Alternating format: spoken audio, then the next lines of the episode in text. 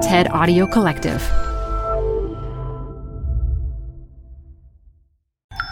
This TED Talk features interplanetary architect Xavier De Kestelier, recorded live at TEDx Leuven 2016. This show is brought to you by Schwab. With Schwab investing themes, it's easy to invest in ideas you believe in, like electric vehicles, renewable energy, water sustainability, and more. Choose from over 40 themes. Buy as is or customize the stocks in a theme to fit your goals. Learn more at schwab.com slash thematic investing. Canva presents unexplained appearances. It was an ordinary workday until. That presentation appeared out of thin air. Also, it's eerily on brand. Wait, did that agenda just write itself? Words appear, making this unexplainable case. Unexplainable? It's Canva's AI tools. I can generate slides and words in seconds. Really? the real mystery is why I'm only learning this now. Canva.com, designed for work. I must have been about 12 years old when my dad took me to an exhibition on space, not far from here in Brussels.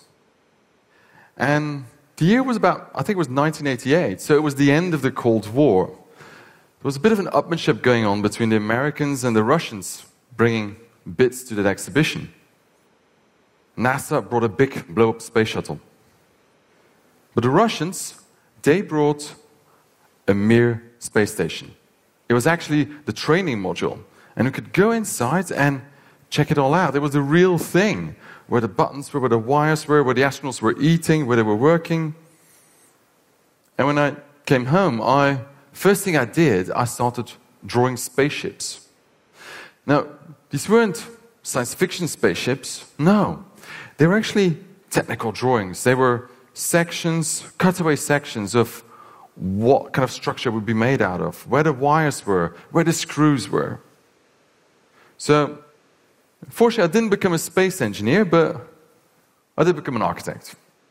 These are some of the projects I've been involved with over the last decade and a half.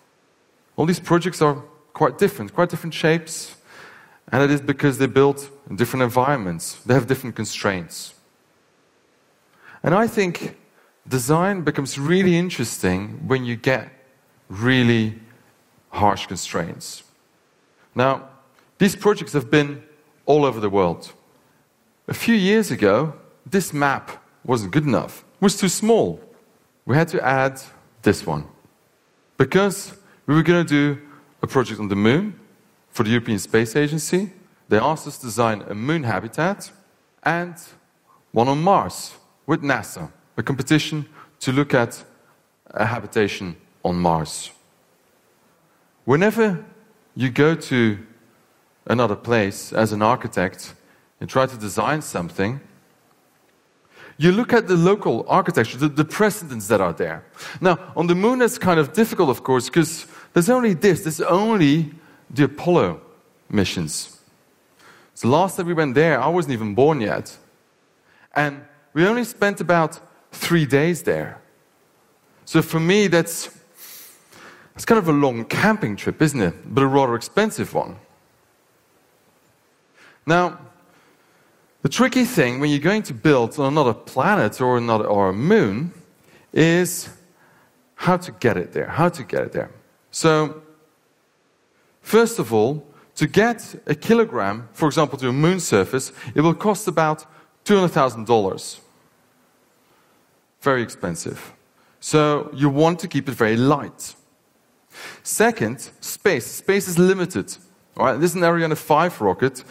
The space you have there is about four and a half meters by seven meters. Not that much. So it needs to be an architectural system that is both compact or compactable and light. And I think I've got one right here. It's very compact, and it's very light. And actually, this is one I made earlier. Now, there's one problem with it that inflatables are quite fragile. They need to be protected.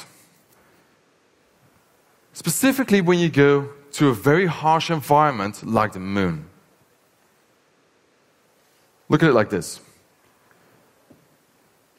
The temperature difference on a moon base could be anything up to 200 degrees. You could have on one side of the base, it could be 100 degrees Celsius. And on the other side, it could be minus 100 degrees. We need to protect ourselves from that.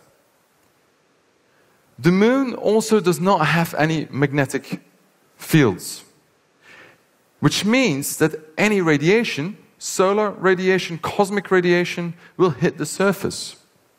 We need to protect ourselves from that as well, protect the astronauts from that.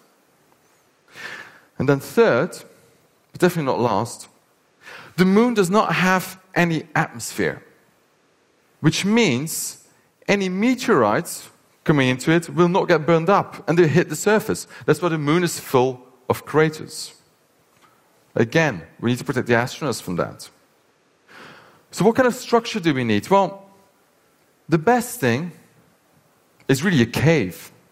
Because a cave has a lot of mass, and we need mass. We need to mass to protect ourselves from the temperatures, from the radiation, and from the meteorites. So, this is how we solved it. We have indeed the blue part, as you can see, that's an inflatable for a moon base. It gives a lot of living space and a lot of lab space. And attached to it, you have a cylinder, and that has all the support structures in all the life support, and also the airlock. And on top of that, we have a structure, that dome structure, that protects ourselves. Has a lot of mass in it. Where are we going to get this material from? Are we going to bring concrete and cement from Earth to the moon? Well, of course not, because it's way too heavy. It's too expensive. So we're going to go and use local materials. Now, Local materials is something we do on Earth as well. Wherever we build, whatever country we build, we always look at what are the local materials here. Problem with the moon is, what are the local materials? Well, there's not that many. We have one. It's moon dust. Or, fancier scientific name, regolith. Moon regolith. Great thing is, it's everywhere, right? The surface is covered with it. It's about 20 centimeters up to a few meters everywhere. But how are we going to build with it? Well, we're going to use a 3D printer. Whenever I ask any of you what are 3D printers, you probably are thinking, well, probably something about this size, and it will print things that are about this size. So, of course, I'm not going to bring a massive 3D printer to the moon to print my moon base. I'm going to use a much smaller device, something like this one here. So, this is a small device a small robot rover that has a little scoop, and it brings the regolith to the dome, and then it lays down a thin layer of regolith. And then you have the robot that will solidify it layer by layer until it creates, after a few months, the full base. You might have noticed that there are it's quite a particular structure that we're printing. And I've got a little example here. What we call this is a closed cell foam structure. Looks quite natural.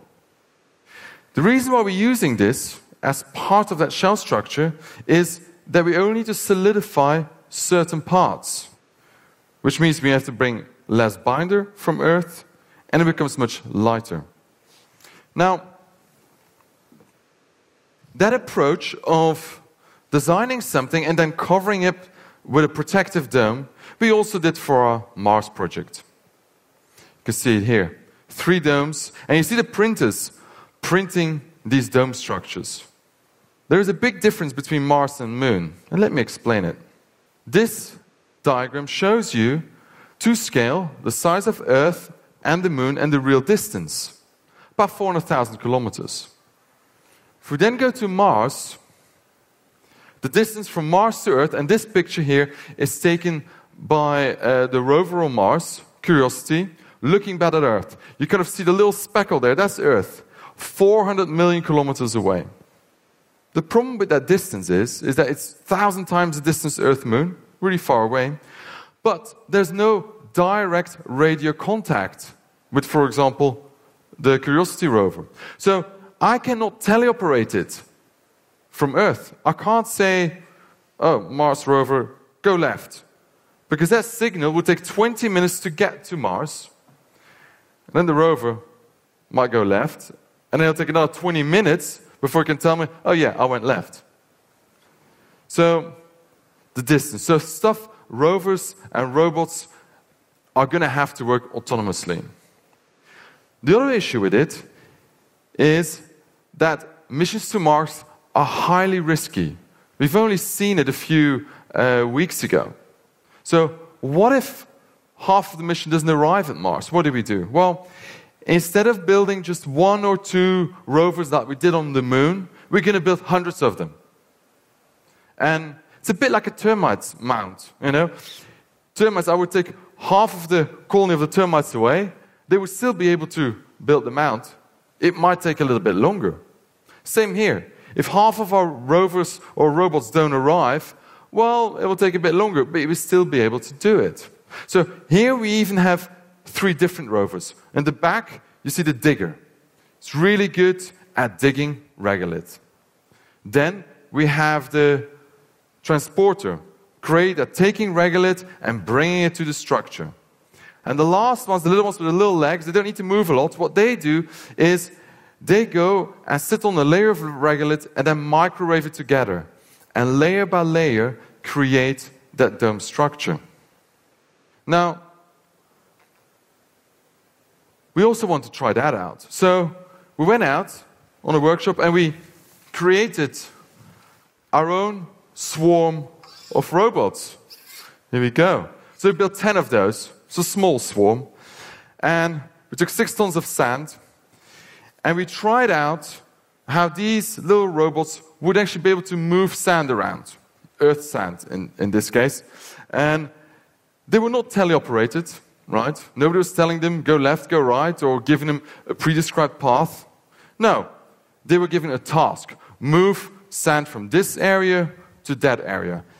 And if they came across an obstacle, like a rock, they had to sort itself out themselves. Or they came across another robot, they had to be able to make decisions. Or even if half of them fell out, the batteries died, they still had to be able to finish that task. Now, I talked about redundancy. But that was not only with the robots, it was also with the habitats. On the Mars project, we decided to do three domes. Because if one didn't arrive, the other two could still form a base. And that was mainly because each of the domes are actually have a life support system built in the floor. So they can work independently. So in a way, you might think, well, this is, this is pretty crazy. To, uh, why would you, as an architect, get involved in space? Because it's such a technical field.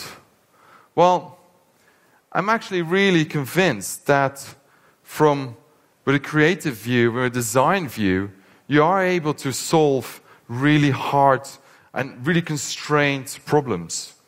And I really feel that there is a place for design and architecture in projects like interplanetary habitation. Thank you. For more TED Talks, go to TED.com.